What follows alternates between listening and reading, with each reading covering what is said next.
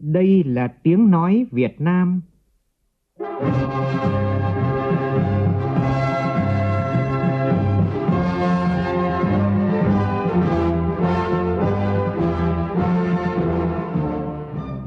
là tiếng nói Việt Nam, phát thanh từ Hà Nội, thủ đô nước Cộng hòa xã hội chủ nghĩa Việt Nam.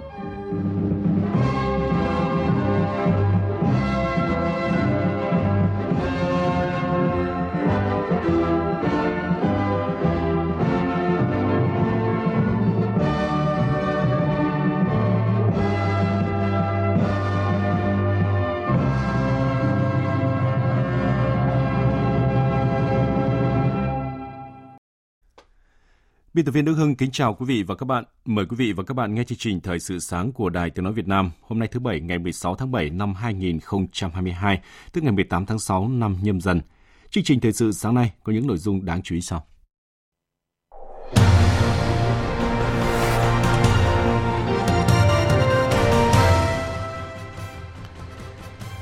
Thủ tướng Chính phủ Phạm Minh Chính đề nghị tỉnh Hậu Giang phát huy khai thác các yếu tố tự nhiên của khu bảo tồn thiên nhiên ngập nước Lung Ngọc Hoàng.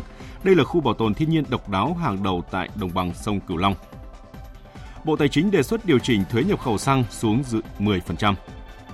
Việt Nam đạt điểm tuyệt đối tại kỳ thi Olympic toán quốc tế vừa diễn ra tại Na Uy. Trong phần tin thế giới, Mỹ và Nga ký thỏa thuận nối lại các chuyến bay lên trạm vũ trụ ISS. Trong khi đó, Ủy ban châu EC đã chính thức đề xuất gói các biện pháp trừng phạt mới đối với Nga, cho đó có lệnh cấm nhập khẩu mới đối với vàng.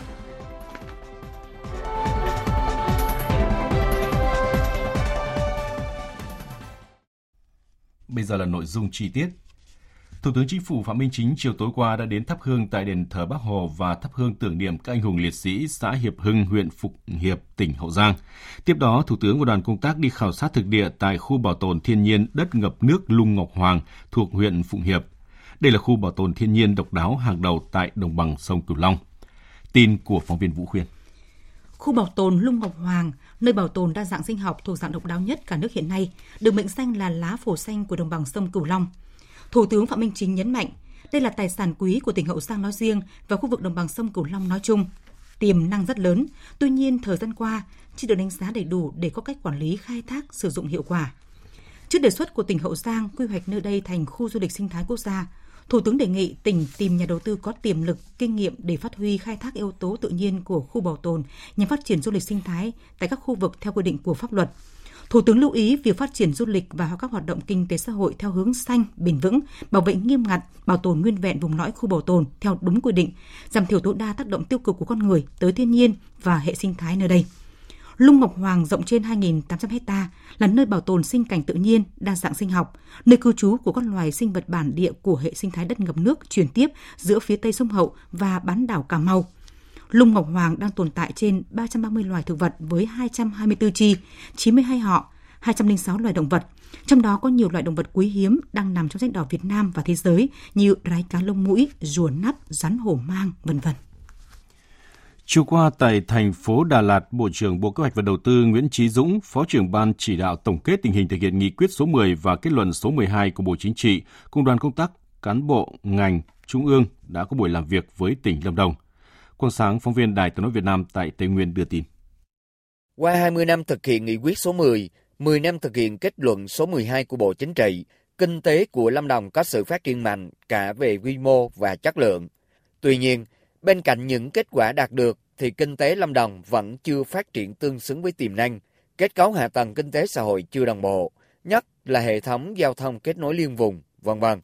Phát biểu kết luận buổi làm việc, Bộ trưởng Bộ Kế hoạch và Đầu tư Nguyễn Chí Dũng lưu ý, trên cơ sở thế mạnh của mình, Lâm Đồng cần xác định mối quan hệ với kinh tế vùng trọng điểm phía Nam, khu vực Tây Nguyên và Duyên Hải miền Trung để kết nối, hỗ trợ, tạo nên bước đột phá chiến lược, thúc đẩy phát triển vấn đề sắp tới phải đặt ra ra soát lại các cái vấn đề mới của đại hội 13 các vấn đề mới của đảng, nhà nước, chính phủ trong thời gian gần đây để cập nhật và điều chỉnh trong cái định hướng phát triển của mình và trong quá trình xây dựng cái quy hoạch sắp tới của tỉnh đẩy nhanh cái tiến độ xây dựng kết cấu hạ tầng, có những cơ chế chính sách để huy động được nguồn lực như thế nào, chứ không hẳn là chúng ta dựa vào ngân sách nhà nước.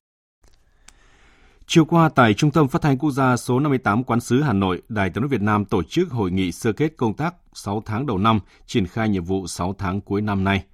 Phóng viên Nguyễn Hằng đưa tin. Báo cáo tại hội nghị cho thấy, 6 tháng qua, Đài Tiếng Nói Việt Nam đã làm tốt nhiệm vụ tuyên truyền, thông tin chính xác kịp thời, góp phần định hướng dư luận, tạo đồng thuận xã hội, tích cực đấu tranh phê phán những hành vi vi phạm pháp luật, các vấn đề quốc kế dân sinh được xã hội quan tâm, không để xảy ra sai sót về chính trị. Song song đó, đài tiếp tục nâng cao chất lượng các sản phẩm báo chí, gặt hái nhiều giải thưởng lớn. Phát biểu tại hội nghị, Tổng Giám đốc Đài Tiếng Nói Việt Nam Đỗ Tiến Sĩ nêu rõ, là trong cái công tác phục hồi kinh tế thì chúng ta cũng phản ánh được sự chỉ đạo chung của chính phủ, đặc biệt là của Thủ tướng Chính phủ, của Bộ Chính trị, Ban Bí thư và đứng đầu là đồng chí Tổng Bí thư và đã được thể hiện trên tất cả các cái phương tiện thông tin và rất mừng nhiều báo đài đã sử dụng những tin bài, những cái sản phẩm báo chí chúng ta làm ra chuyển thành báo chí của họ. Là trong cái công tác phục hồi kinh tế thì chúng ta cũng phản ánh được một cái bức tranh tưng bừng khởi sắc trong cái sự phát triển của các cái khu cụm công nghiệp. Phát huy những kết quả đạt được, từ nay đến cuối năm, Đài Tiếng Nói Việt Nam sẽ tập trung vào việc đẩy mạnh triển khai tuyên truyền có hiệu quả các chủ trương của Đảng, chính sách của nhà nước, Quốc hội, Chính phủ, chú trọng triển khai nghị quyết Đại hội Đảng lần thứ 13 bảo vệ nền tảng tư tưởng của Đảng, đấu tranh phản bác luận điệu xuyên tạc sai trái thù địch, tăng cường phủ sóng biển đảo, đặc biệt khu vực quần đảo Hoàng Sa và Trường Sa của Việt Nam, tiếp tục tập trung nâng cao chất lượng toàn diện đội ngũ cán bộ, phóng viên, biên tập viên, kỹ thuật viên, nghệ sĩ, nhân viên của đài trong thời gian tới để đáp ứng được với yêu cầu thực tiễn đặt ra. Bộ Giáo dục và Đào tạo vừa chính thức công bố đáp án các môn trắc nghiệm kỳ thi tốt nghiệp trung học phổ thông năm 2022. Tin của phóng viên Minh Hường. Cụ thể, Bộ Giáo dục và Đào tạo công bố đáp án 8 môn thi trắc nghiệm trong kỳ thi tốt nghiệp trung học phổ thông năm nay, gồm toán, vật lý, hóa học, sinh học, lịch sử, địa lý, giáo dục công dân và môn ngoại ngữ. Trong đó, môn ngoại ngữ có đáp án của 7 thứ tiếng gồm tiếng Anh, tiếng Nga, tiếng Pháp, tiếng Trung Quốc, tiếng Đức, tiếng Nhật và tiếng Hàn. Thí sinh có thể truy cập vào cổng thông tin điện tử của Bộ Giáo dục và Đào tạo tại địa chỉ moet.gov.vn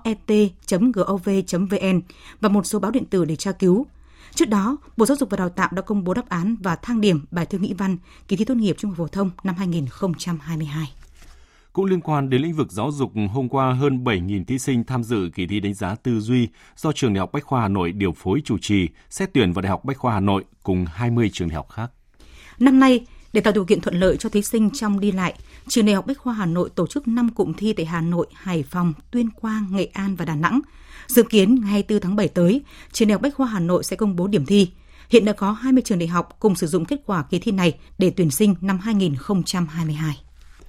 Với 6 huy chương, đội tuyển Olympic toán quốc tế Việt Nam xếp thứ tư trên tổng số 104 quốc gia và vùng lãnh thổ tham gia sau Trung Quốc, Hàn Quốc và Mỹ. Thành tích này tiếp tục khẳng định chất lượng giáo dục phổ thông của nước ta ngay cả trong 3 năm học chịu ảnh hưởng của dịch COVID-19. Theo kết quả kỳ thi Olympic toàn quốc học quốc tế lần thứ 63 năm 2022, gọi tắt là IMO, tổ chức tại Na Uy, được công bố ngày 15 tháng 7, cả 6 học sinh Việt Nam đều đoạt giải cao, trong đó có 2 huy chương vàng, 2 huy chương bạc và 2 huy chương đồng. Năm 2021, cuộc thi này được tổ chức theo hình thức trực tuyến và học sinh Việt Nam đã đoạt một huy chương vàng, hai huy chương bạc và ba huy chương đồng. Đặc biệt, em Ngô Quý Đăng đã đạt điểm tuyệt đối là 42 trên 42 điểm. Như vậy, sau 20 năm, Việt Nam lại có thí sinh ghi điểm tuyệt đối tại IMO, lần gần nhất vào năm 2003 với hai người đạt 42 điểm. Trả lời câu hỏi của phóng viên về tình hình bảo hộ công dân tại Ukraine, người phát ngôn Bộ Ngoại giao Việt Nam Lê Thị Thu Hằng cho biết. Tới ngày 30 tháng 3, công tác sơ tán công dân khỏi Ukraine đã cơ bản hoàn tất. Các cơ quan chức năng đã đưa khoảng 5.200 người Việt Nam và gia đình tới nơi an toàn, tổ chức 6 chuyến bay đưa gần 1.700 người về nước, thu xếp hàng chục công dân khác về nước trên các chuyến bay thương mại, đáp ứng hầu hết các nguyện vọng sơ tán hồi hương của người dân. Theo Đại sứ quán Việt Nam tại Ukraine, hiện nay có khoảng 350 người Việt ở Ukraine, trong đó có khoảng 30 người tại Kiev, 270 người tại Odessa và khoảng 50 người ở các khu vực khác. Đây đa số là những người đã từng sơ tán khỏi Ukraine, nay quay trở lại để giải quyết các vấn đề cá nhân. Bộ Tài chính vừa hoàn thiện và có công văn gửi Bộ Tư pháp lấy ý kiến thẩm định về dự án nghị định sửa đổi mức thuế suất thuế nhập khẩu ưu đãi đối với mặt hàng xăng, trong đó đề xuất điều chỉnh thuế nhập khẩu xăng xuống 10%. Cùng với việc điều chỉnh giảm thuế bảo vệ môi trường xuống mức sàn, Bộ Tài chính tiếp tục đề xuất chính phủ giảm từ 20% xuống còn 10% thuế nhập khẩu ưu đãi với mặt hàng xăng dầu thay vì mức 12% như đề xuất trước đó. Hiện giá dầu thô thế giới và giá xăng dầu thành phẩm Việt Nam còn ở mức cao, tác động tiêu cực đến nền kinh tế.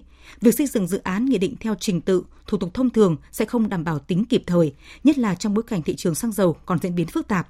Do đó, Bộ Tài chính đã báo cáo Thủ tướng Chính phủ đề nghị cho phép tách nội dung điều chỉnh thuế suất thuế nhập khẩu ưu đãi đối với mặt hàng xăng để ban hành một nghị định riêng theo trình tự, thủ tục rút gọn để có thể đáp áp dụng hiệu lực ngay, không chờ để điều chỉnh theo nghị định chung về biểu thuế xuất khẩu, biểu thuế nhập khẩu ưu đãi đã được gửi xin ý kiến để kịp thời điều chỉnh thuế nhập khẩu xăng dầu, tạo điều kiện cho các doanh nghiệp trong việc tìm nguồn cung.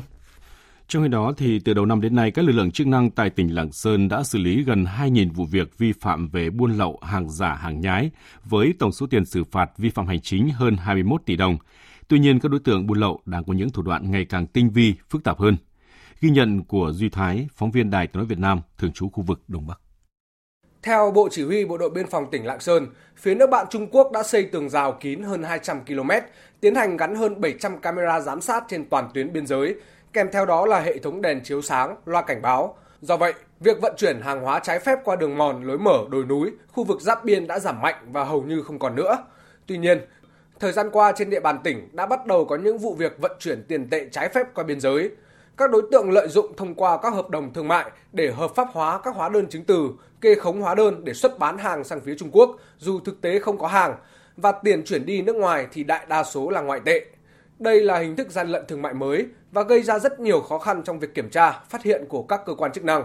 Bên cạnh đó, một số khó khăn còn tồn tại như sự phối hợp giữa các đơn vị chưa thực sự chặt chẽ và hiệu quả. Công tác hỗ trợ tư pháp về kinh tế bên phía Trung Quốc trong quá trình điều tra xác minh còn gặp nhiều khó khăn. Tại hội nghị tổng kết công tác tuyên truyền vận động người dân hiến đất mở rộng hẻm trên địa bàn do Thành ủy Thành phố Hồ Chí Minh vừa tổ chức cho thấy, từ năm 2000 đến nay, toàn thành phố Hồ Chí Minh có hơn 168.000 hộ dân hiến gần 5,4 triệu mét vuông đất, ước tính tương ứng số tiền là hơn 10.000 tỷ đồng. Số đất đã phục vụ cho 5.230 công trình, trong đó hơn 3.800 công trình mở rộng hẻm, hơn 1.200 công trình mở rộng đường và 119 công trình khác. Cũng giống tại giống thành phố Hồ Chí Minh, tại thành phố Thái Nguyên, tỉnh Thái Nguyên, nhiều khu dân cư tổ dân phố, người dân đã tự nguyện hiến đất góp kinh phí để mở rộng đường giao thông khang trang sạch đẹp. Có được kết quả này phải khẳng định là vai trò của người đứng đầu các cấp chính quyền trong công tác dân vận. Mạnh Phương, phóng viên Đài Tiếng nói Việt Nam có bài đề cập. Trước kia, ngõ 206 đường Nguyễn Đình Triều, thành phố Thái Nguyên, chiều rộng chỉ hơn 2 mét, nay đã được mở rộng tới 5 mét. Hai xe ô tô có thể tránh nhau dễ dàng. Điều đáng nói là con đường được mở rộng nhưng thành phố không phải mất một đồng ngân sách nào vì người dân đều chủ động hiến đất, cũng như tự nguyện góp tiền để làm đường. Đại diện tiêu biểu cho hơn 50 hộ dân ở tổ 13, phường Phan Đình Phùng, thành phố Thái Nguyên, ông Trần Văn Hường đã tự nguyện hiến hàng chục mét vuông đất, giá trị hàng tỷ đồng để mở rộng đường giao thông. Ông Hường chia sẻ. Sau khi ờ, được ờ, đồng chí bí thư chi bộ tổ dân phố 13 cùng với lãnh đạo tổ dân phố trao đổi về việc là mở rộng cái con đường, vì là cái lợi ích chung của cả xã hội rồi của cả tổ dân phố. Và đặc biệt là mở rộng ra thì mình cũng được hưởng lợi là đi lại nó cũng thuận tiện. Ô tô có ra vào nữa thì nó cũng không bị vướng víu như trước đây. Cho nên là tôi có bàn thống nhất với cả gia đình là mấy hai vợ chồng rồi mấy đứa con là thôi để tập trung kinh phí để tu bổ lại và hiến đất để ờ, mình chủ động để mình xây lại cái bờ rào làm lại cổng để đi lại cho nó thuận tiện. Trong năm qua, trên nhiều tuyến phố tại phường Phan Đình Phùng, thành phố Thái Nguyên, người dân đã tự nguyện hiến hàng nghìn mét vuông đất để làm đường, khẳng định vai trò của người đứng đầu cấp ủy Đảng trong công tác dân vận. Bà Lê Thị Minh Loan, Bí thư tri bộ tổ dân phố số 13, phường Phan Đình Phùng cho biết. Ở trong cái cương vị là người đứng đầu thì cái thứ nhất là chúng ta phải nắm bắt tâm tư nguyện vọng của quần chúng nhân dân và một cái nữa đấy là phải tuyên truyền kịp thời để làm sao mà nhân dân hiểu được cái phong trào là xây dựng nông thôn mới đô thị văn minh nó xứng tầm với lại cái đô thị loại 1 của thành phố Thái Nguyên. Việc tiếp công dân được thực hiện nghiêm túc và đi vào nền nếp trong công tác dân vận ở thành phố Thái Nguyên. Bà Hoàng Thị Minh Thu, trưởng ban dân vận Thành ủy Thái Nguyên khẳng định trong cái thời gian vừa qua thì à, người đứng đầu cấp ủy à, cũng đã chỉ đạo lãnh đạo à, công tác dân vận ở Đảng bộ thành phố Thái Nguyên đạt được nhiều kết quả, tạo cái sự đồng thuận trong nhân dân. Đó là cái việc mà đồng chí bí thư tiếp dân theo quy định 11 của Bộ Chính trị. Thế và qua cái việc tiếp dân ấy thì đồng chí bí thư cũng đã giải quyết được rất nhiều những cái bức xúc trong nhân dân. Và cũng báo cáo với lại các anh là Đảng bộ thành phố chỉ đạo 32 phường xã đồng chí bí thư đều phải tiếp dân. Thế và hàng tháng đều phải có báo cáo về ban dân vận thành ủy. Thế và chúng tôi cũng đã tổng hợp báo cáo để báo cáo ban nội chính tỉnh theo đúng quy định. Câu chuyện người dân tự nguyện hiến đất, góp tiền làm đường ở phường Phan Đình Phùng, thành phố Thái Nguyên cũng như tại nhiều huyện thị khác đã khẳng định một điều, khi công tác dân vận được coi trọng ở cấp cơ sở thì khó vạn lần dân liệu cũng xong.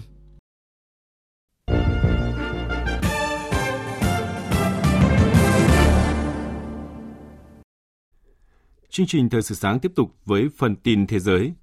Đại sứ đặc mệnh toàn quyền Việt Nam tại Indonesia Tạ Văn Thông vừa có các cuộc chào xã giao và làm việc với tránh văn phòng phủ Tổng thống Indonesia Moedoko, Phó Tổng Thư ký Hạ viện Indonesia Sumatri An Dono và Chủ tịch Đảng Dân Chủ Indonesia đấu tranh Megawati Soekarnopuchi.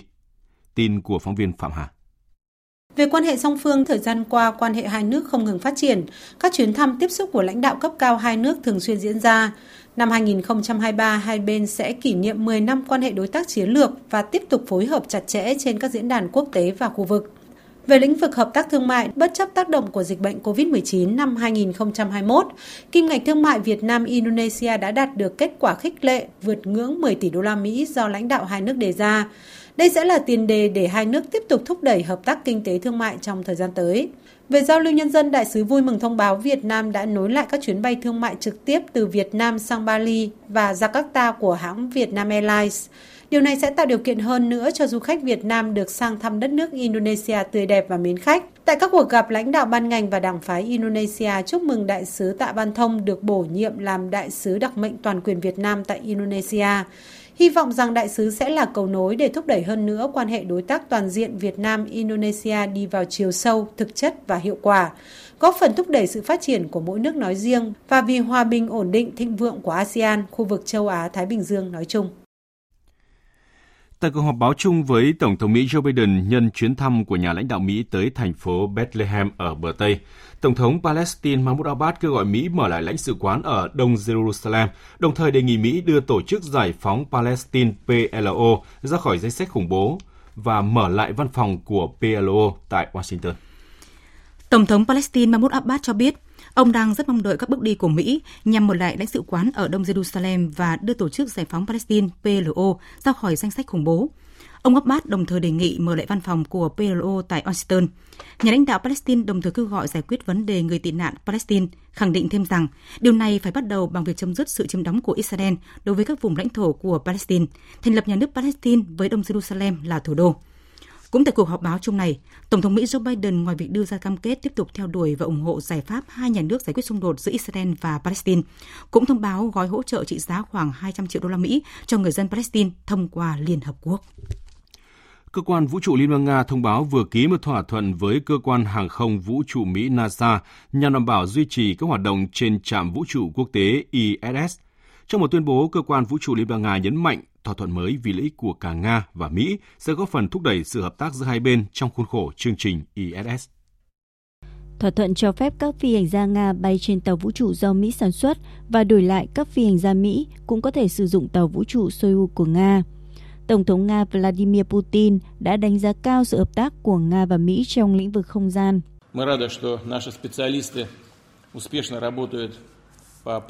Chúng tôi rất vui vì các chuyên gia của chúng tôi đang phối hợp thành công trong chương trình ISS cùng với các đồng nghiệp đến từ Mỹ, một trong những quốc gia hàng đầu về lĩnh vực không gian.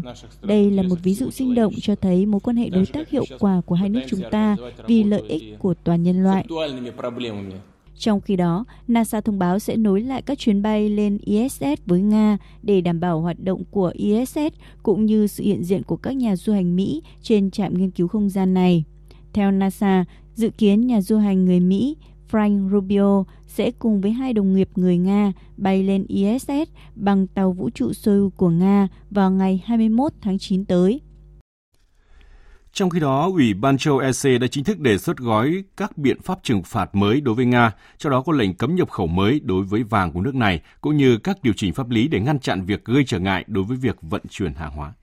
Trong tuyên bố, EC bổ sung lệnh cấm nhập khẩu vàng của Nga, bao gồm cả cấm nhập khẩu vàng của Nga thông qua nước thứ ba.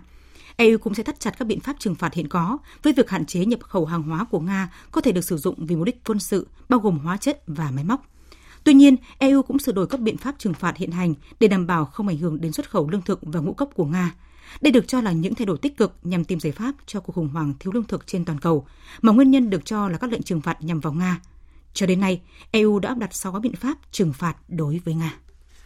Cháy rừng đang hoành hành tại một số quốc gia châu Âu khi phần lớn châu lục này đang chìm trong đợt nắng nóng dữ dội với nhiệt độ vượt trên 40 độ C tại một số khu vực. Tổng hợp của biên tập viên Phương Anh. Các nhà chức trách Pháp hôm qua thông báo đã có thêm hàng trăm người phải sơ tán khi cháy rừng tiếp tục lan rộng, vượt ngoài tầm kiểm soát tại miền Tây Nam nước này. Tính đến nay, các đám cháy đã thiêu dụi tổng cộng 7.300 ha đất, tăng 2.000 ha chỉ sau một đêm. Tổng thống Pháp Emmanuel Macron cho biết. Chúng ta đang trải qua một mùa khó khăn. Số lượng các vụ cháy rừng đã tăng gấp 3 lần so với năm 2020. Chúng ta vừa chứng kiến một mùa xuân rất khô hạn cùng với việc các đám cháy rừng bùng phát dữ dội. Tôi thực sự muốn gửi lời cảm ơn tới tất cả những người ở tuyến đầu, những người đang chiến đấu để bảo vệ người dân và lãnh thổ quốc gia khỏi các trận hỏa hoạn. Tại Tây Ban Nha, các trực thăng chữa cháy chuyên dụng nhanh chóng được điều động tham gia công tác dập lửa ở khu vực miền Nam nước này, nơi bùng phát những đám cháy rừng nghiêm trọng được ghi nhận chiều qua trên những ngọn đồi gần Mijas, một thị trấn nổi tiếng với khách du lịch ở tỉnh Malaga nước này. Những đám khói khổng lồ bốc lên từ dãy núi Sierra de Mijas, nhanh chóng lan rộng tới khu vực gần các thị trấn như Alarino Grande và Alarin de la Torre. Nhà chức trách Tây Ban Nha thông báo ít nhất 400 người đã được sơ tán khỏi Alarin de la Torre như một biện pháp phòng ngừa rủi ro. Có tất cả tổng cộng 15 đám cháy đang hoành hành vượt tầm kiểm soát trong bối cảnh Tây Ban Nha đang chứng kiến đợt nắng nóng bất thường kể từ cuối tuần trước, làm gia tăng nguy cơ xảy ra hỏa hoạn và cháy rừng. Thời tiết nắng nóng cực đoan, nhiệt độ cao cùng gió mạnh tạo điều kiện thổi bùng lên các đám cháy rừng ở nhiều nơi khác nữa của châu Âu như Bồ Đào Nha hay Croatia. Chương trình Thời sự sáng sẽ đi tiếp tục với một số thông tin thể thao.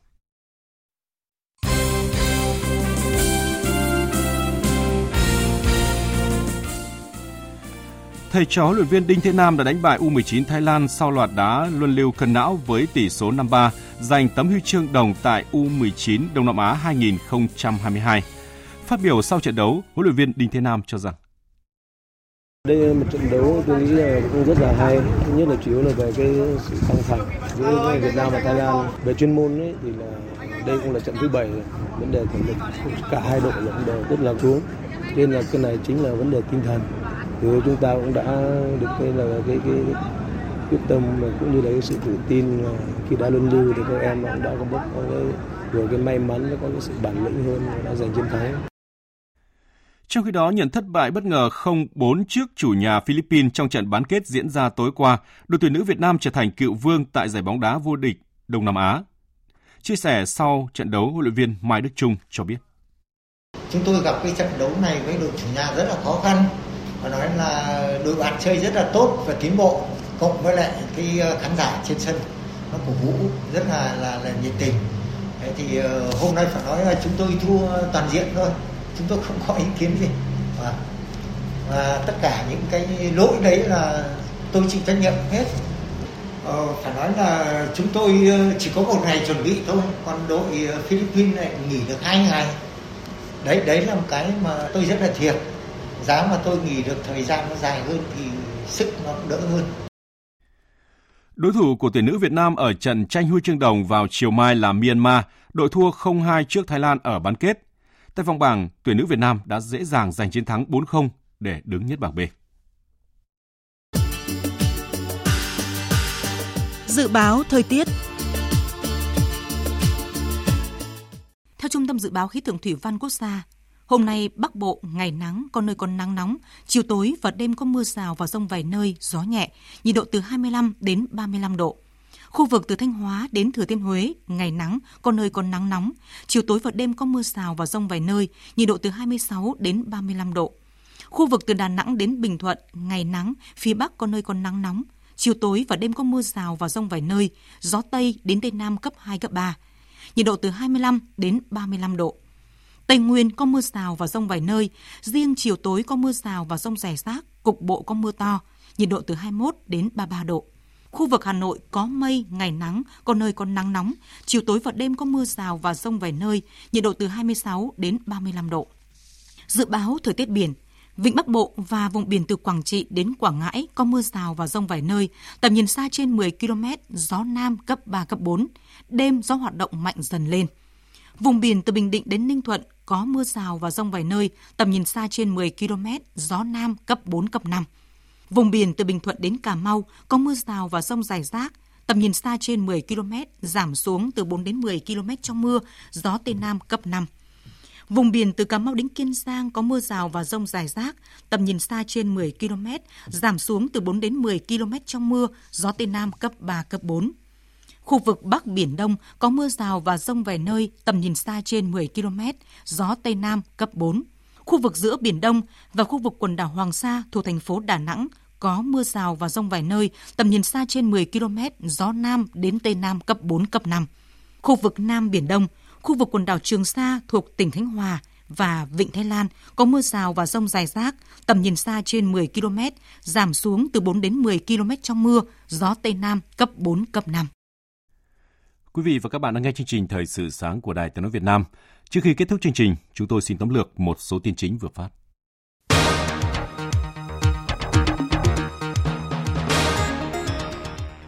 Thủ tướng Chính phủ Phạm Minh Chính chiều tối qua đã đi khảo sát thực địa và đưa ra định hướng phát huy khai thác yếu tố tự nhiên của khu bảo tồn thiên nhiên đất ngập nước Lung Ngọc Hoàng thuộc huyện Phụng Hiệp, tỉnh Hậu Giang. Đây là khu bảo tồn thiên nhiên độc đáo hàng đầu tại đồng bằng sông Cửu Long. Bộ Tài chính vừa hoàn thiện và có công văn gửi Bộ Tư pháp lấy ý kiến thẩm định về dự án nghị định sửa đổi mức thuế suất thuế nhập khẩu ưu đãi đối với mặt hàng xăng. Theo đó, cùng với việc điều chỉnh giảm thuế bảo vệ môi trường xuống mức sàn, Bộ Tài chính tiếp tục đề xuất chính phủ giảm từ 20% xuống còn 10% thuế nhập khẩu ưu đãi đối với mặt hàng xăng dầu thay vì mức 12% như đề xuất trước đó. Ủy ban châu EC đã chính thức đề xuất gói các biện pháp trừng phạt mới đối với Nga, trong đó có lệnh cấm nhập khẩu mới đối với vàng. Tuy nhiên, EU cũng sửa đổi các biện pháp trừng phạt hiện hành để đảm bảo không ảnh hưởng đến xuất khẩu lương thực và ngũ cốc của Nga.